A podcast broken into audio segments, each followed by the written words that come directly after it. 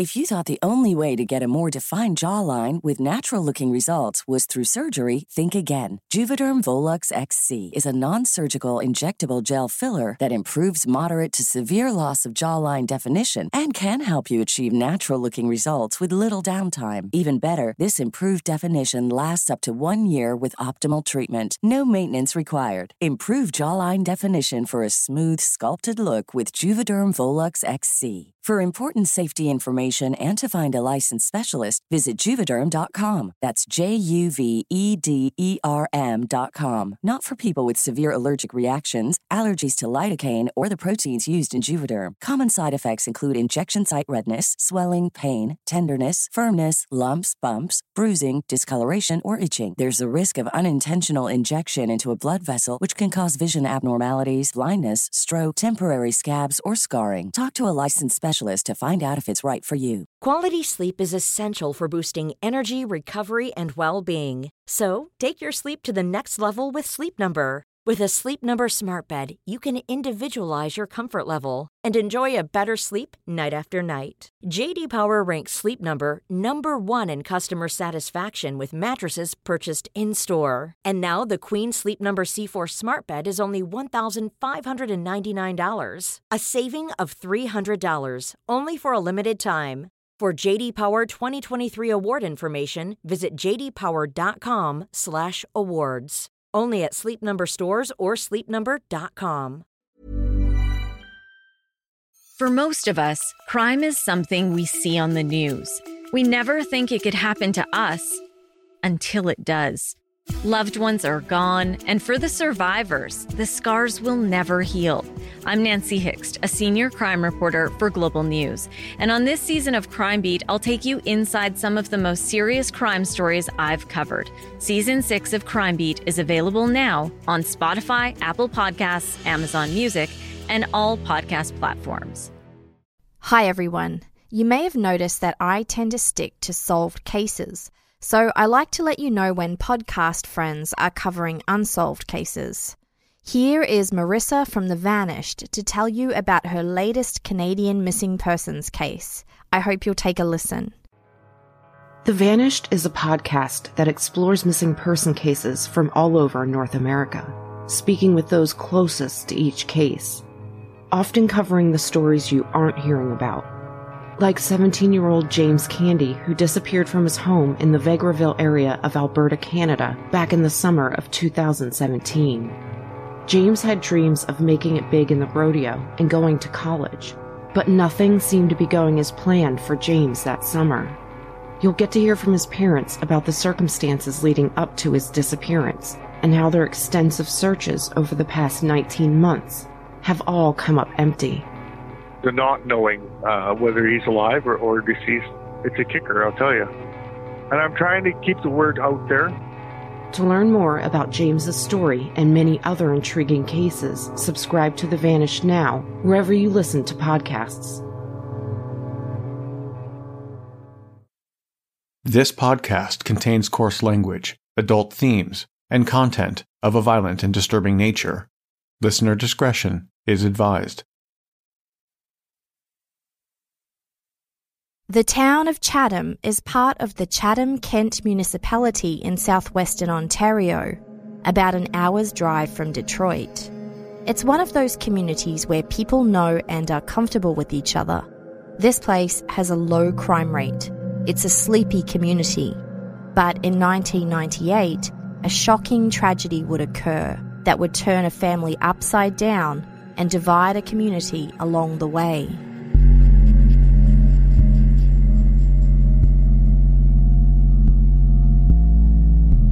This is Kristi, and you're listening to Canadian True Crime, episode 43.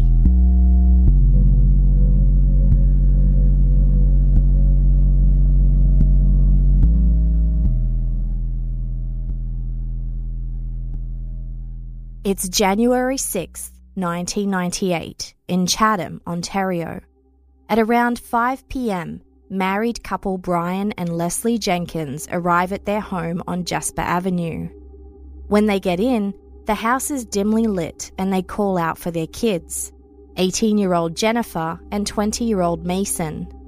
Leslie notices Jennifer's school bag by the basement door, and that strikes her as odd. She opens the door to see if maybe the kids are downstairs. She walks partway down and sees what looks like blood and a messy trail down the stairs. When she looks to her left, she sees something that looks like a body. She screams to her husband Brian, who runs down the stairs. Leslie runs to the phone and immediately calls 911. In the recording, she's in shock as she speaks to the dispatcher, but keeps her calm by firstly giving their address. Quote, There's blood in the basement, we need help. At first, she says to the dispatcher that she thinks what she saw was two bodies and says they looked like two teenagers who were not conscious. Brian runs down the stairs. He's shocked by the sight that greets him. There lies the body of his 18 year old daughter, Jennifer, in a pool of blood. Her corduroy jacket is soaked. Back to the 911 call, as the dispatcher asks Leslie more questions, she suddenly realizes that it was Jennifer, her daughter, that she saw, and calls to Brian to pick up the phone from the basement. Brian picks up and confirms that Jennifer is on her back. Quote, She's on the basement floor. Blood is coming out of her like it's stopped, but it's soaked up. She's not breathing. She's white. Her head is covered in blood, and there's no life here at all. Then you can hear Leslie's calm voice break as she realizes the gravity of the situation she's dealing with. Oh my god, Jennifer. Oh honey. Oh shit.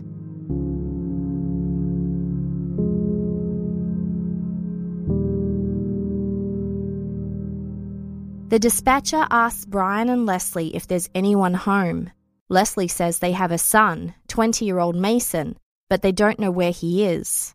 At first, both Brian and Leslie wonder if Mason's been shot too, but perhaps managed to get out alive, maybe making it to a neighbour's house or to his grandmother. Obviously, Leslie and Brian are beside themselves. Dennis Poole, the chief of the Chatham Kent Police, is the first officer on the scene. Mason Jenkins, the fourth member of the family, is still nowhere to be found. 18 year old Jennifer had been shot five times, three times in the right side of her head, from her temple over the right ear, and twice in her chest, near her heart.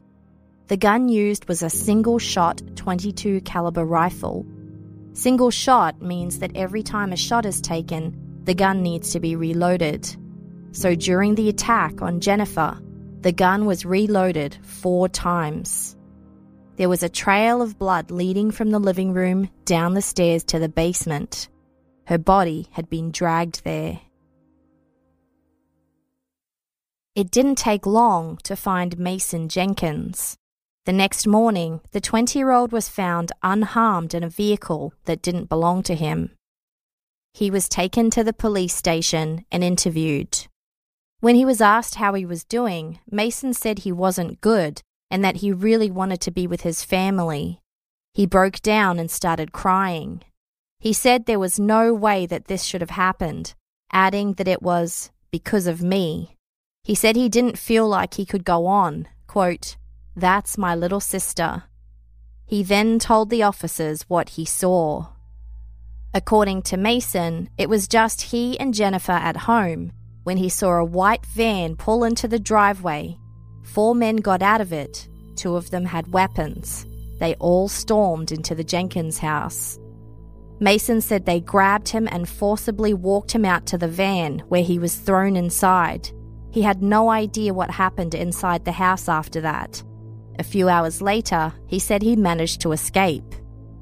The police found the story suspicious, and when they asked Mason point blank whether he was telling the truth, he said he didn't have any reason to lie. He seemed upset that his parents might have thought it was him that was responsible for Jennifer's murder. The officer interviewing Mason told him that his story didn't make any sense and that they didn't believe that anyone else came to the house in a white van. Mason was then asked to describe his feelings toward his sister. He said he didn't hate her. Quote, Why would I hate my sister? She bent over backwards for me. She had more faith in me than sometimes my parents did.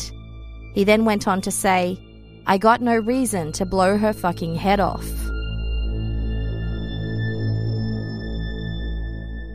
Mason had a lengthy criminal record, although most of it was for property offences. But regardless, he quickly became the prime suspect in this case. But his parents, Brian and Leslie, said he wasn't a violent person. That same day after Jennifer was found, as Mason was being interrogated, Brian and Leslie were also being interviewed. Leslie said she couldn't imagine that Mason would ever hurt Jennifer. Two days later, the police told them both that they believed Mason was responsible for Jennifer's death. Detective George Vieira explained to them what they'd found out so far in their investigation the evidence they'd collected, the blood trail that indicated Jennifer's body had been moved from the chair upstairs in the living room and then dragged down the stairs to the basement. They also discussed how a hitman would be unlikely to care or clean up or hide what happened, as seemed to be the case here. Leslie didn't say much, appearing to not be surprised to hear that Mason was a suspect. As she calmly let the news in, she offered her perception that Mason truly loved Jennifer. Brian openly reasoned with himself as he grappled with the news, talking about how Mason had a criminal record, but no record of violence like this. He said there were no issues between Mason and Jennifer other than just normal brother and sister shit. But what Detective Vieira was presenting was a story with several layers. The first layer was that they believed Mason was responsible for Jennifer's death. But the second layer was something even more shocking. Detective Vieira explained it gently to Brian and Leslie because he knew that it would likely hurt them. He explained that they believed that Jennifer had been dragged downstairs to the basement for one reason to make sure she wasn't seen. Detective Vieira added that one of the possibilities was that either both parents or just Leslie was also a target. They believed Mason intended on murdering all three of his family members. Quote, Our theory is that this was a premeditated murder, at the time, Leslie calmly nodded and agreed with the officer as he presented the theory, indicating that they'd considered that possibility, but that she and Brian had decided it wasn't valid. She added that as well as this theory, they had also considered that they might be dealing with a madman on a rampage, and explained that this was the reason why they called to Brian's mother's house to check that Mason hadn't gone there. They thought that perhaps he'd had some sort of mental health breakdown. Mason Jenkins was arrested. When his father Brian was interviewed a few days later, a detective showed him what was found the night of the murder two documents on the dining room table. One of them was a note that was left on the table, purportedly from the kidnapper. The officer handed the other one to Brian, and asked him to explain what it was. After putting his glasses on and examining the piece of paper for a few minutes, Brian looked up and said, quote, It's a will and testament from me, which is totally not right. It's not from me. I didn't write this piece of garbage, and that's not my signature. He then read part of the note. Quote, I leave all my property and possessions to my son, Mason J. Jenkins, and appoint him executor. Brian paused for a second, incredulous. I wouldn't do that. I wouldn't do that. That's a bunch of shit. He then tossed the paper back at the detective, who explained that this provided police with evidence of a clear motive for Mason wanting his family dead. At this point, Leslie and Brian hadn't actually even spoken with their son about the crime. Leslie told the Daily News that there hadn't been any opportunity. Quote, there was never any private time when no one was watching. But they still had trouble believing that Mason was involved. They hung on to a thread of hope that he wasn't Jennifer's killer. When Mason was arrested, it provoked shock and outrage in the small town of Chatham. Their murder rate was extremely low, so this was big news. Everyone was talking. Over the next few days, Mason spoke with his parents on the phone. He insisted that he was innocent, but still, they didn't talk any further about what actually happened.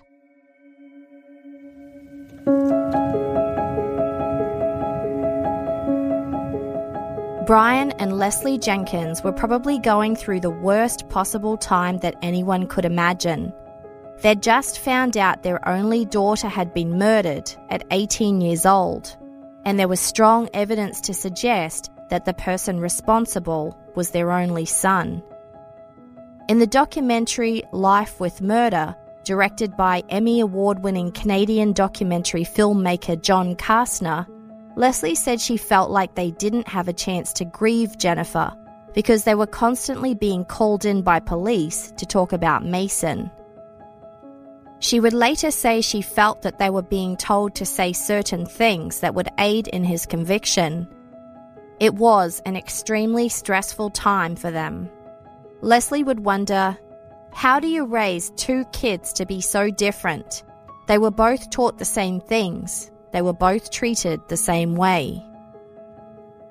Throughout all of this, there had been a funeral to plan, a funeral for someone far too young to have funeral plans in place. The day before Jennifer's funeral, the police called them back in for more questioning, and Leslie snapped. She politely told them that she wasn't going to participate today. She couldn't go there because just for now, they needed to keep Jennifer a priority over Mason's murder investigation. Leslie went on to explain that Jennifer was a perfectionist. She said Jennifer was slow and methodical and her hair had to be right. In fact, everything had to be right. Leslie said, quote, In this particular instance, we will not get another chance to honour her, and it needs to be right, and we don't get to do it again. Leslie emphasised that they needed to focus on Jennifer, not Mason. 600 people attended the service to pay tribute to Jennifer Jenkins. They remembered her as fun and bubbly, full of life with a lot of interests. She was a magnet for friends and was described as having a really sweet way about her. She was also seen as trustworthy and reliable too, one of those people that others would think of as their rock. Jennifer was buried with her grandparents, John and Margaret. A week later, the police told Brian and Leslie that they were done with investigating their house, the crime scene, and they could move back in once the crime scene cleanup was completed. They were offered the use of a crime scene cleanup service. Brian broke down, insisting that they would take it from here that was the last place he'd seen his daughter, he said, and if there was cleanup to be done in their house, they would be the ones to do it. The whole situation was starting to take a severe toll on Brian in particular. He lost weight, visibly aged, and began to have regular flashbacks, waking up repeatedly from a nightmare about finding Jennifer's body.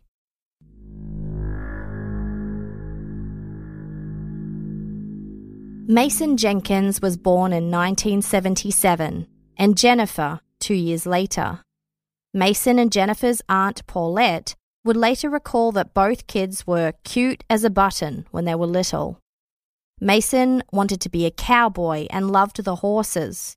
Quote, Mason was always getting into trouble, climbing out of windows and climbing up trees. Jennifer didn't get into trouble like that.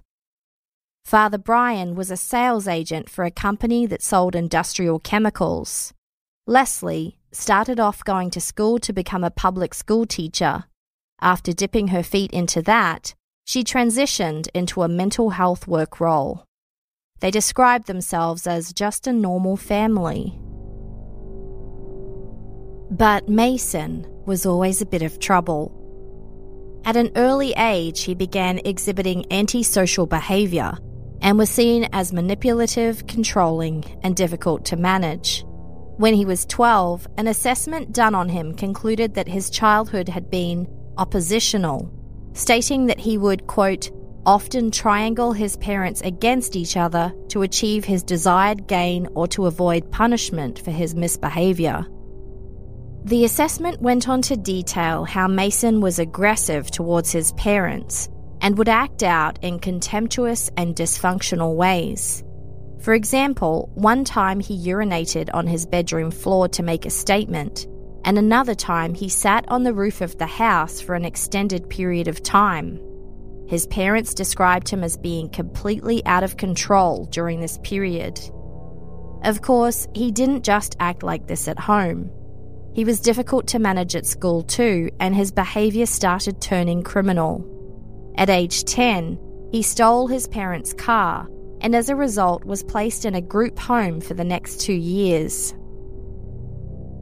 The stolen vehicle incident was the first of many. Between 1990 and 2001, when he murdered Jennifer at age 20, Mason had a rap sheet that amassed some 31 convictions. Most of the crimes were property offences, but many of them had an undercurrent of violence. Despite this, Brian and Leslie ensured that they were always there for him. Family was of utmost importance. Whenever Mason ran away or left, and he did multiple times, he always came back home where he was welcomed with open arms. Leslie and Brian were not blind to what was happening with Mason, but they had no idea how to help him. They tried writing carefully worded letters to him in an effort to try and persuade him to curb his behaviour. And in increasing desperation, they contacted various government departments and programs seeking intervention. Nothing worked. Mason was put in programs arranged by several different initiatives, including the Children's Aid Society, but he dropped out of most of them, and his behaviour remained unchanged.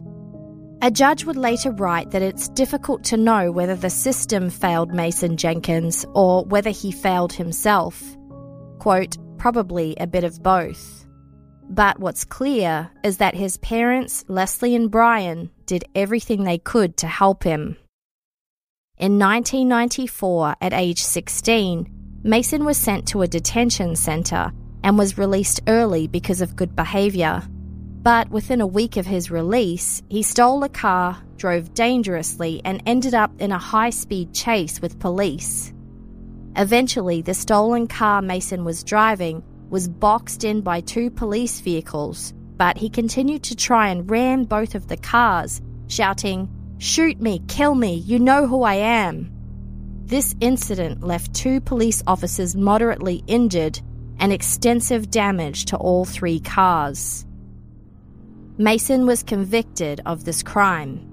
At his sentencing hearing, Leslie and Brian submitted a letter to the judge where they described their frustration and despair at the lack of support available to their son and how they worried that there was potential for future violence. Quote, Our biggest fear is that someday Mason will hurt himself or someone else, and then it will be too late. Perhaps then someone will say we should have listened. In fact, Mason's own probation officer had similar concerns, writing that probation wouldn't serve any useful purpose. Quote, he will not avail himself of treatment opportunities and continuously reoffends, making treatment in the community virtually impossible. The officer went on to describe that Mason's behaviour so far had only led to minor injury and damage to vehicles, but cautioned strongly that if he continued with the same type of offences, someone could be seriously hurt in the future.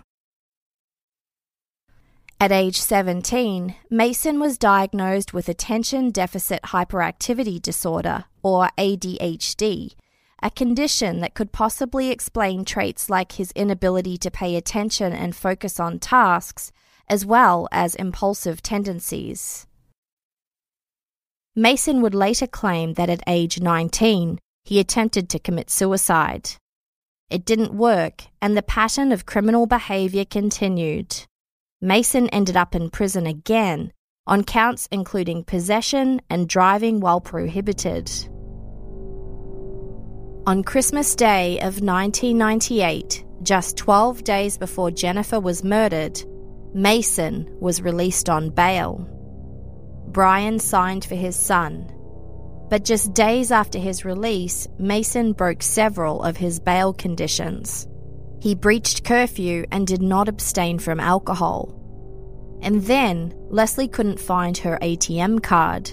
She searched Mason's room and found some checks from a joint account that she held with her father, his grandfather.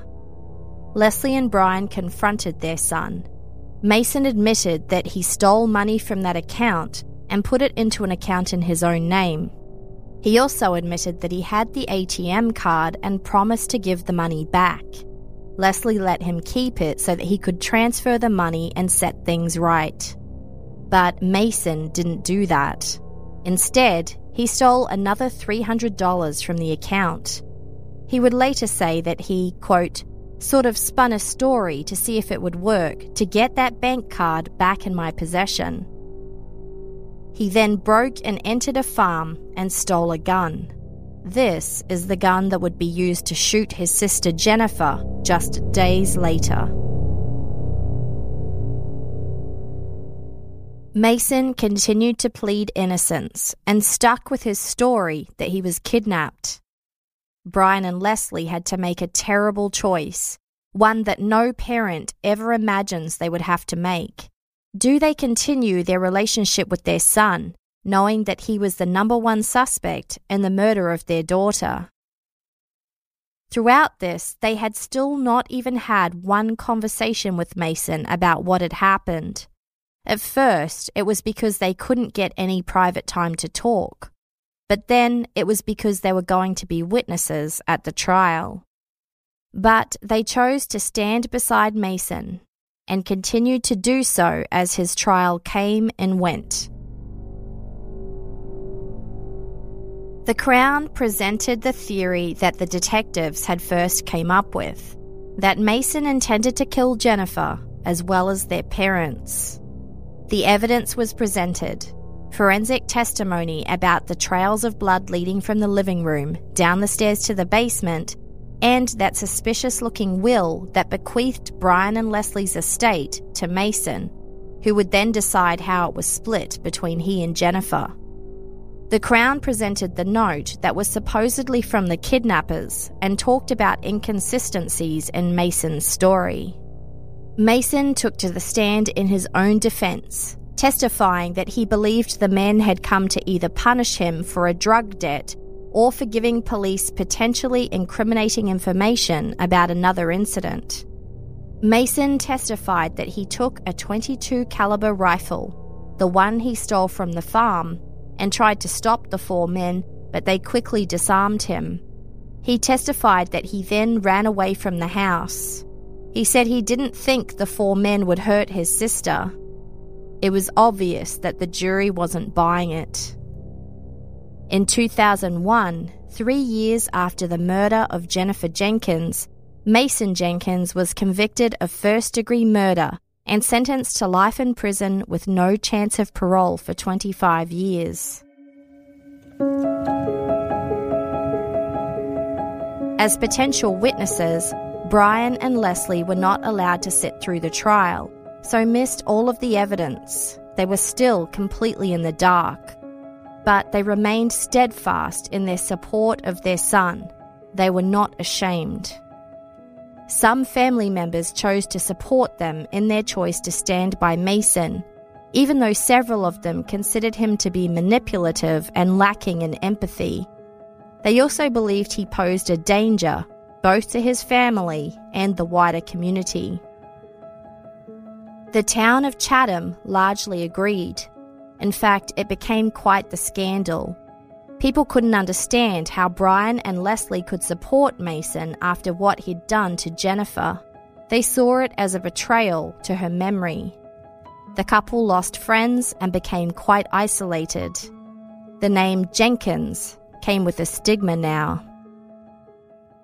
Mason, of course, went through the usual appeals process, but that wasn't successful. The entire time, he held steadfast to his claim of innocence.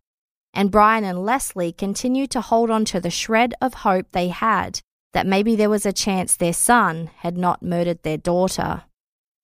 They would later say that they felt like they were in prison too. Quote, We can't get out of this life. In a way, it's a life sentence for us as well. But this is where the story starts to move in a new direction.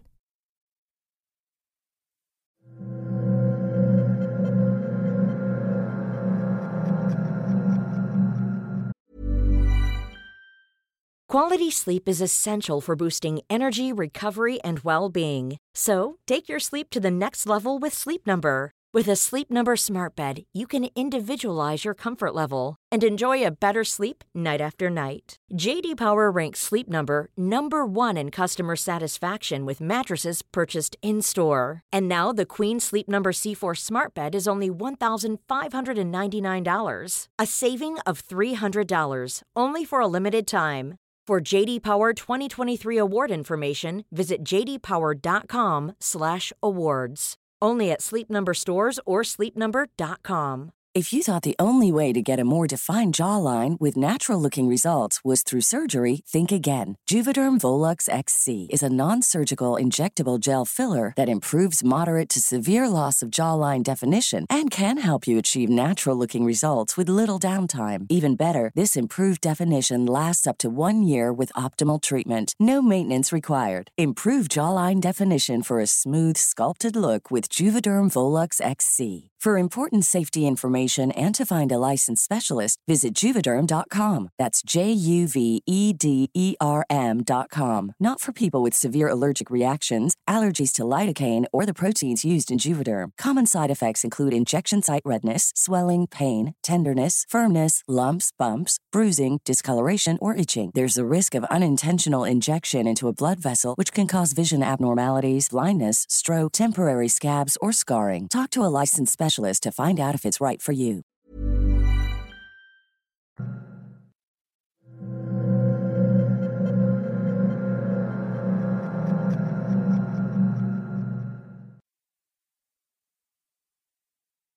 So, Mason was found guilty, sentenced to 25 years, and his parents stood by him. After Mason had exhausted all of his legal appeals, he told the police out of the blue that he was ready to tell them some new information about what happened to Jennifer and to clarify his own involvement. He told police that his original story about the kidnappers wasn't true. Quote, I'm guilty. He said it was an accident, but didn't give away any more information than that. Upon finding out the new details, Leslie Jenkins, Mason's mother, would describe her reaction as, quote, freeing because he was telling the truth. Mason's father, Brian, it seemed, just wanted the family back to the way it was. He was willing to live with the fact that Mason killed Jennifer if it meant they could move on from the incident.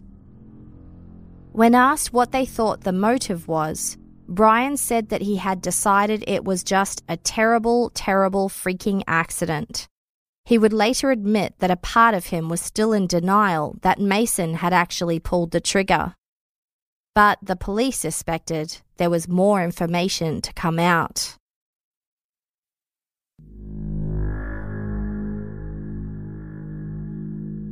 In 2005, two years before Mason changed his story, Canadian documentary filmmaker John Kastner had been visiting another inmate at the same prison that Mason Jenkins was at. He heard whispers that Mason had more information to share about what had happened, information that he'd never shared with anyone before. As a filmmaker, John was intrigued, but he didn't begin working on the film Life with Murder until three years later, in the spring of 2008 because he first had to get to know the family and get their trust. Brian and Leslie had been put through the ringer with the local media, who all tended to focus on Mason and their decision to stand by him. The Jenkins were wary, but eventually they were amenable to John's interest in their story. Firstly, John got his hands on a copy of the police video of the Jenkins family being interviewed after Jennifer's murder. He was also allowed to sit in on some of Brian and Leslie's frequent prison visits with Mason. He soon learned that they'd still not spoken about Jennifer's murder. It seems that after they weren't allowed to talk in the lead up to the trial, they just got into the habit of not bringing it up. John said he believed this avoidance of the conversation became a coping mechanism for them. Quote, they parked all of this in a drawer. But now, Leslie felt like she had an appetite for answers. Mason had been imprisoned for 10 years and was allowed the privilege of private family visits. Often, Brian and Leslie would travel to spend 72 hours with Mason. There were public concerns that if the Crown's theory was true, Mason might try and finish off the job of murdering his parents. But Brian had no concern about that whatsoever, and neither did Leslie. For this family visit, Leslie travelled to visit Mason alone because Brian's health had taken another bad turn and he didn't feel up to it. Leslie came ready to ask some questions she'd never asked before like why did Mason do it? Filmmaker John Kastner accompanied Leslie for the visit in a small cottage on the grounds of the medium security prison, and the three of them sat at the kitchen table. Mason looked on, chewing his lip, as Leslie told the camera that she and Brian felt it was an accident, but they thought it was a bit strange that Mason would leave Jennifer alone afterwards. She said they would have expected him to call 911. She then looked at Mason as she told him that they knew Jennifer had been shot multiple times, but he'd not provided any details of that. John, the filmmaker, then asked Mason if he would be willing to tell those details. Mason replied, Today? After thinking for a couple of minutes, Mason said that yes, he was prepared to share details, but warned them that he had blocked some of it off in his mind. He said, quote, what happened was, I came down the stairs. I had the rifle at the coat rack. I put the rifle on top of the coat rack. I hit the rifle, and the rifle went forward. When I grabbed the weapon, the weapon went off. That's the initial shot. After that, there was a series of. I checked for um, a pulse. There was no pulse. She wasn't breathing. There's things that I don't want to discuss, and there's things that I choose not to remember. So that's it, in a nutshell. He did not reference the fact that there were four more shots, and the gun was intentionally reloaded after each one.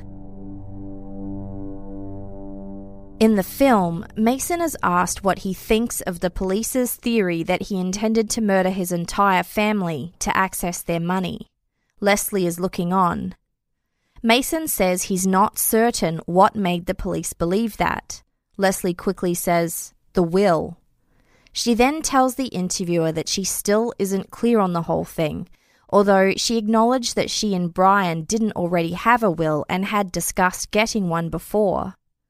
She asks Mason for more information, explaining that the police had to assume something when he came home and found Jennifer dead and the will written and left on the table.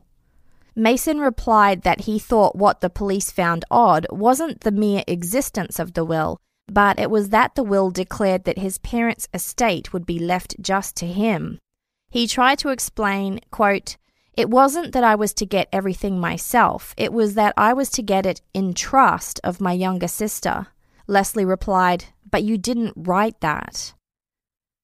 What the will said was that Leslie would receive everything in the event of Brian passing away first. But if she was then to pass away, it said, quote, I leave all property to my son Mason J. Jenkins and appoint him executor. I trust that he will divide any money or property evenly between himself and his sister Jennifer A. Jenkins to ensure them both a good future. So while Mason maintained that he intended to share the inheritance money with Jennifer, the will still bequeathed it all to him, alone. It's easy to see how this will left Leslie and Brian conflicted.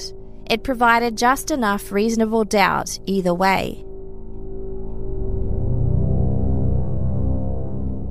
Leslie and Brian also wondered about the gun that Mason used. Quote, We are not people with guns. We needed to know how the gun got into the house. It was inconceivable that this was anything but an accident. So just by telling us he's guilty is the first step.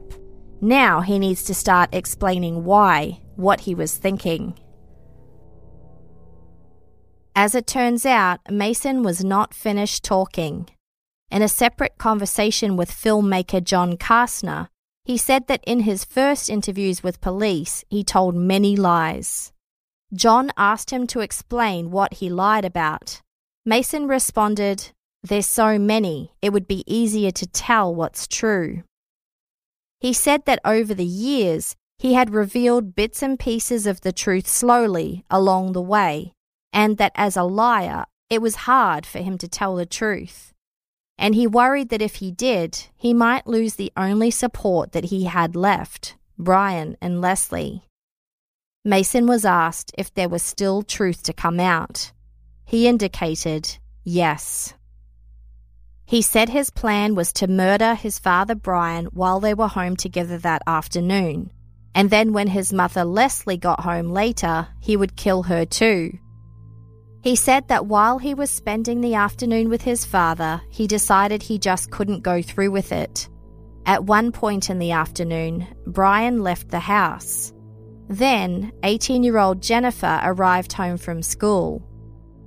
It was during this time, when they were home by themselves, that Mason crept up to Jennifer as she was sitting in a chair in the living room and shot her five times.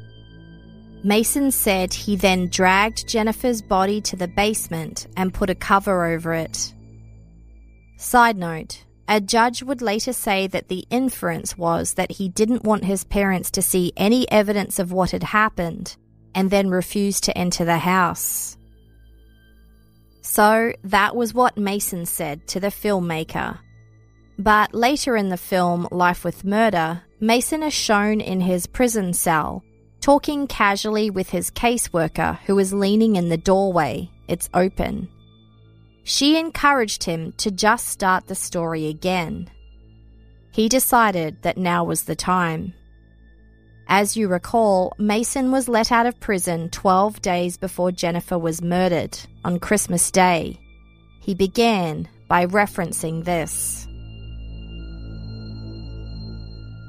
Mason Jenkins said that while he was serving his last few weeks in jail in the lead up to Christmas, he started thinking about how he felt pressures from his family and friends to contribute, and those contributions would be a demonstration of his success.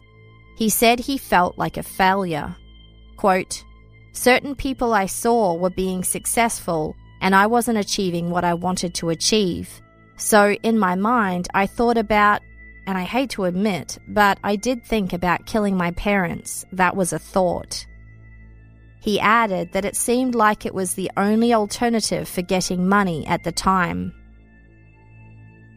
Mason went on to say that he'd had a few phone calls with his parents that had annoyed him, adding that he thought if he killed them, he would get the money and a fresh start. He wouldn't have to be accountable to anyone. He said, quote, I thought about it. I planned it.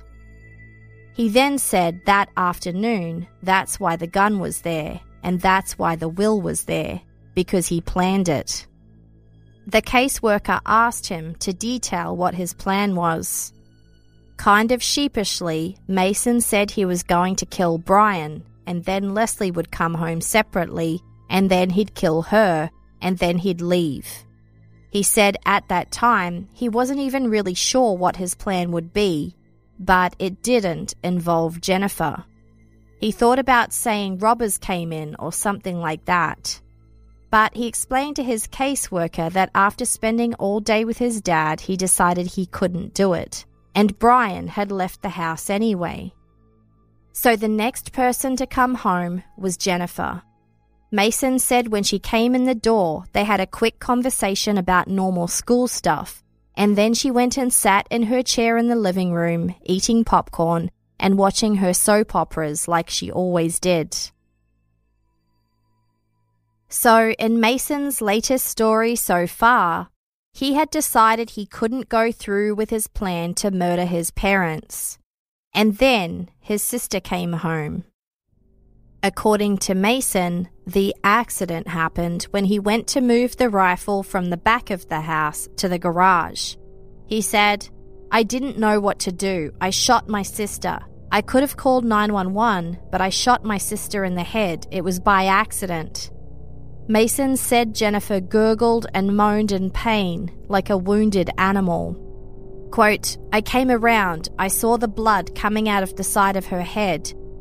He said he wanted to stop the pain, so he shot her again.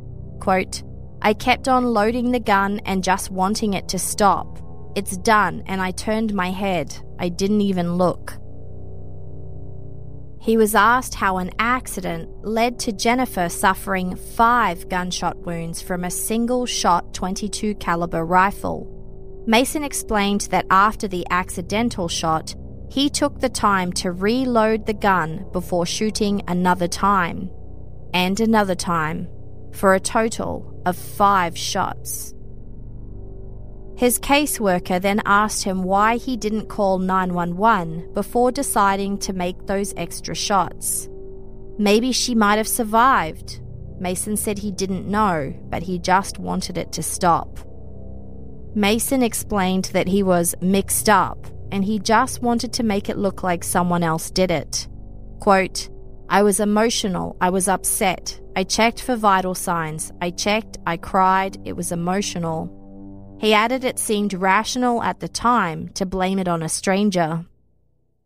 He said he then moved Jennifer's body from the living room down to the basement in an attempt to make the accident look more believable and to fit his original story about the four kidnappers. Mason said that after he shot Jennifer, he left a note designed to look like it was from the kidnappers and fled the scene of the crime and went to his cousin's house. He then stole one of their horses and rode it down the road. In the film, Mason says he wasn't really trying to hide from his parents or the police. Mason rode the horse to the end of the street and saw that his house was swarming with police. He says he wanted to make sure his parents were okay and that he just needed time to think. Later that night, he stole a Ford Bronco and was arrested in it the next morning. So Leslie and Brian have just found out that Mason intended to kill them. When Brian was asked why he initially thought that Mason had done it, he said, I think it was a terrible, terrible freaking accident. But now he had to concede that when we found out that he had intent to kill us all, it was clearer than ever before. Despite finding out that their son had planned to murder them, Brian and Leslie were still calm and pragmatic as ever. In the film, Leslie mentioned that people often wonder why they decided to stick by Mason. Quote, I say, well, he's my kid. You don't throw a kid away. She said that they just had to go on blind faith.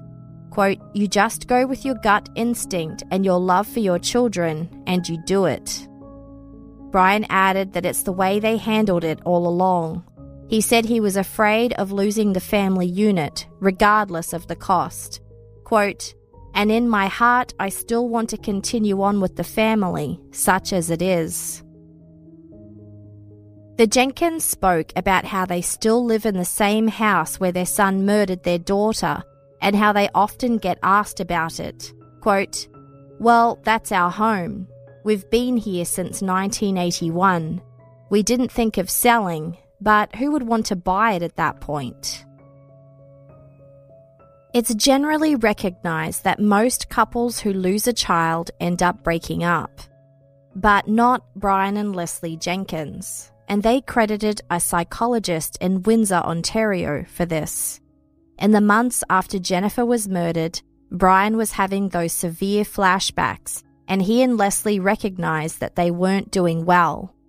Leslie's training as a mental health worker played into her decision to go and see Dr. W. V. McDermott, a trauma specialist in Windsor who believed they both suffered from post traumatic stress syndrome, or PTSS.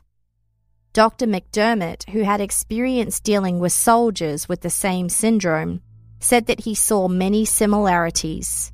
Quote, At least the soldiers had an enemy they could hate on, whom they could blame for their trauma. The Jenkins only had their son. Lead detective in the case, George Vieira, did not believe that Mason killed Jennifer accidentally and did not believe the full story had come out yet. There was one telling piece of information, he said. In the time between Jennifer being shot and their parents arriving home together, Mason called his mother Leslie and asked her when she was coming home. Detective Vieira's theory is that he asked her this because he was waiting for her, his intended second victim, thinking that she would be next home by herself. Instead, Leslie told him that she and Brian were coming home together. According to Detective Vieira, that changed Mason's plans immediately because, quote, he cannot shoot two people walking in that door with a single shot 22 rifle.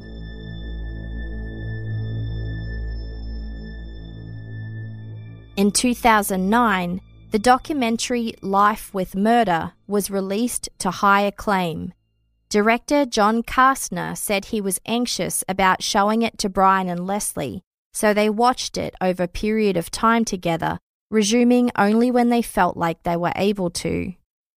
The film shows Mason phoning his parents on the anniversary of Jennifer's death, as he says he does every year. He asks Brian if he and Leslie had planned anything special to commemorate the date. Just spending the day together, Brian said. They then make small talk. Brian mentions in passing that his sister Trish is going to pick him up later in the day. Mason responds, that's one thing that I'll miss. I won't have Jennifer to do those things for me.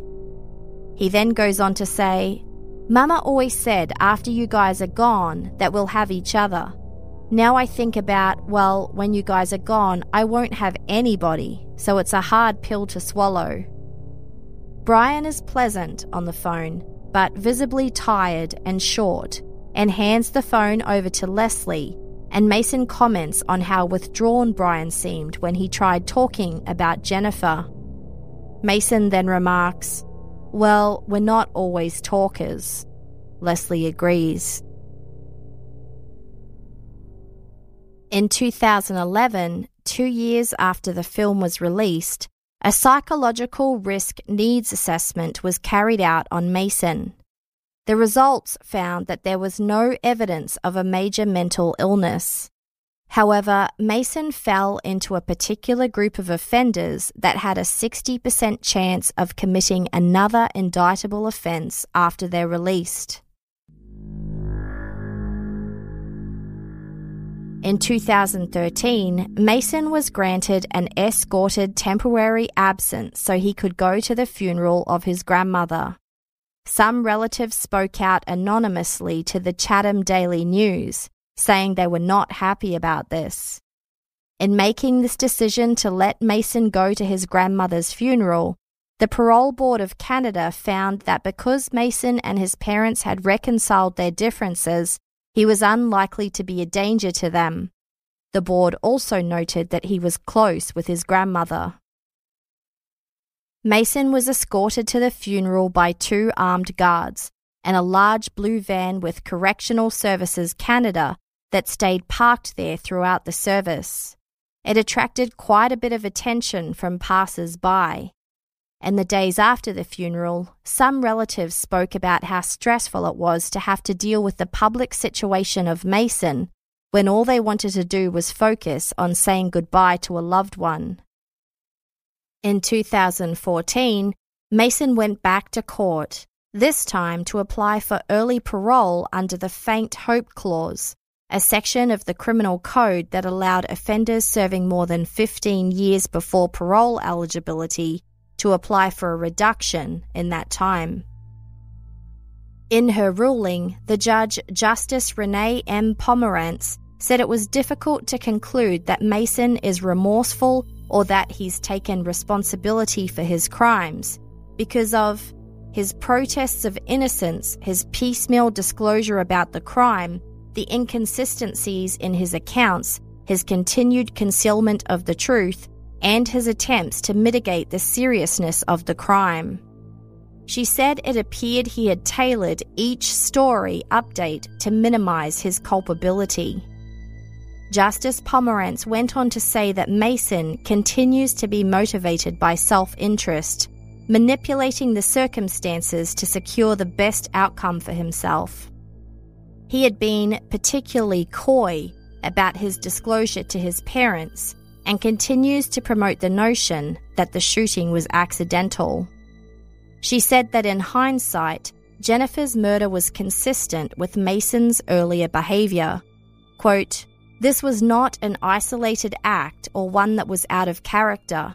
By the time of the murder, Mason already had an extensive history of manipulating and victimizing those around him for personal gain. From his perspective, the murder of his sister and his parents was just another way to get the money that he so desired.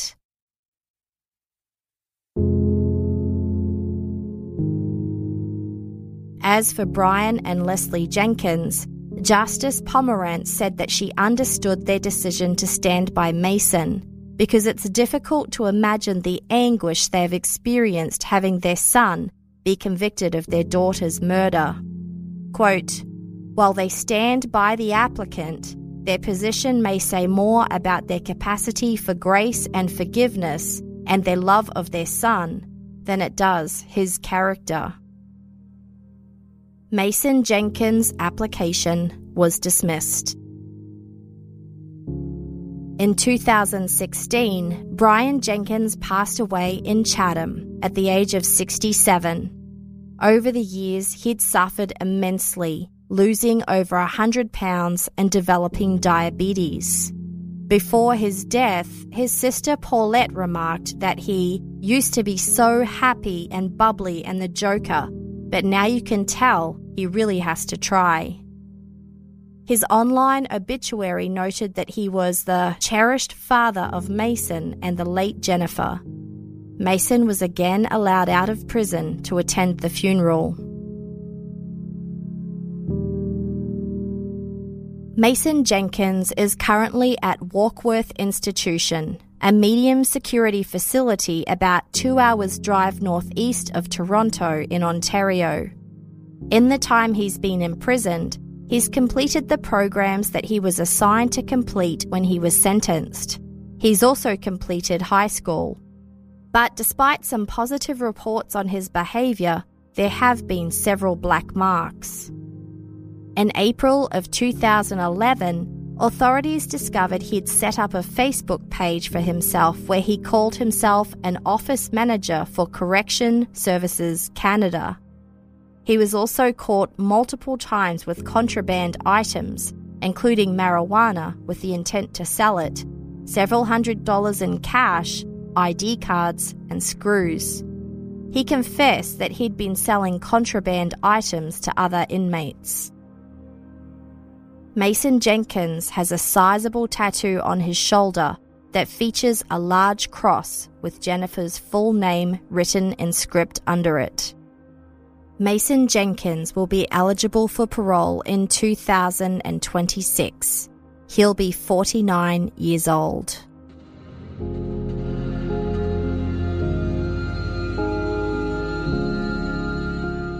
Thanks for listening. I'd like to thank Enya Best for researching this episode for me, and also director John Kastner for graciously letting me use his film as a resource. This film is important and thoughtfully presented. Without it, I wonder if the final confession might have happened. It's called Life with Murder, and I highly recommend it. You can find it on Amazon Prime right now. There's a link in the show notes. I don't usually give my personal opinion on cases, but on watching the documentary, Leslie and Brian really touched me as people. I was so dismayed at the negative reactions that they got. They were so honest and genuine, and I think that their decision to stand with Mason is pretty remarkable. It's always impossible to know how you would react unless you find yourself in that exact situation. Before I tell you about today's podcast recommendation, I wanted to give you a quick update on Tori Stafford. If you'll remember, this was the story of the eight year old girl from Woodstock, Ontario, who was abducted by a man and his girlfriend. Episodes 12, 13, and 14. As you may have heard, last year Victoria's family had two major incidents. One was that one of her killers, the woman, was released to an Indigenous healing lodge halfway through her sentence before the government finally intervened and she was moved back. And in December, the other murderer, the man, was moved from maximum security to medium security. These events are highly traumatic for families and they weren't told in a sensitive or timely manner. Rodney Stafford, Tori's father, is organising a protest trip to Ottawa Parliament on April the 8th and is looking for people to join and people to donate to help with expenses. If you wanted to help, I've included a link in the show notes that gives you some more information, or you can go to CanadianTrueCrime.ca. Today's podcast recommendation is Crime Beat with Nancy Hixt. Nancy is a well known crime beat journalist in Calgary People know their hometowns by streets, a favorite restaurant or mall, maybe even where they had their first kiss. I know mine by the crime scenes I've been to. I'm Nancy Hixt. I've been a crime reporter for more than 20 years. Join me on a brand new podcast, Crime Beat, as I take you deep inside the cases I've worked on. Subscribe to Crime Beat now for free at Apple Podcasts or wherever you find your favorite podcasts. If you don't like the ads or you just want to support the show, for just $2 a month, you get access to my supporter exclusive feed on the site called Patreon. I post all my episodes there ad free and often early, and there are other perks for you too. Visit patreon.com slash Canadian True Crime for more information.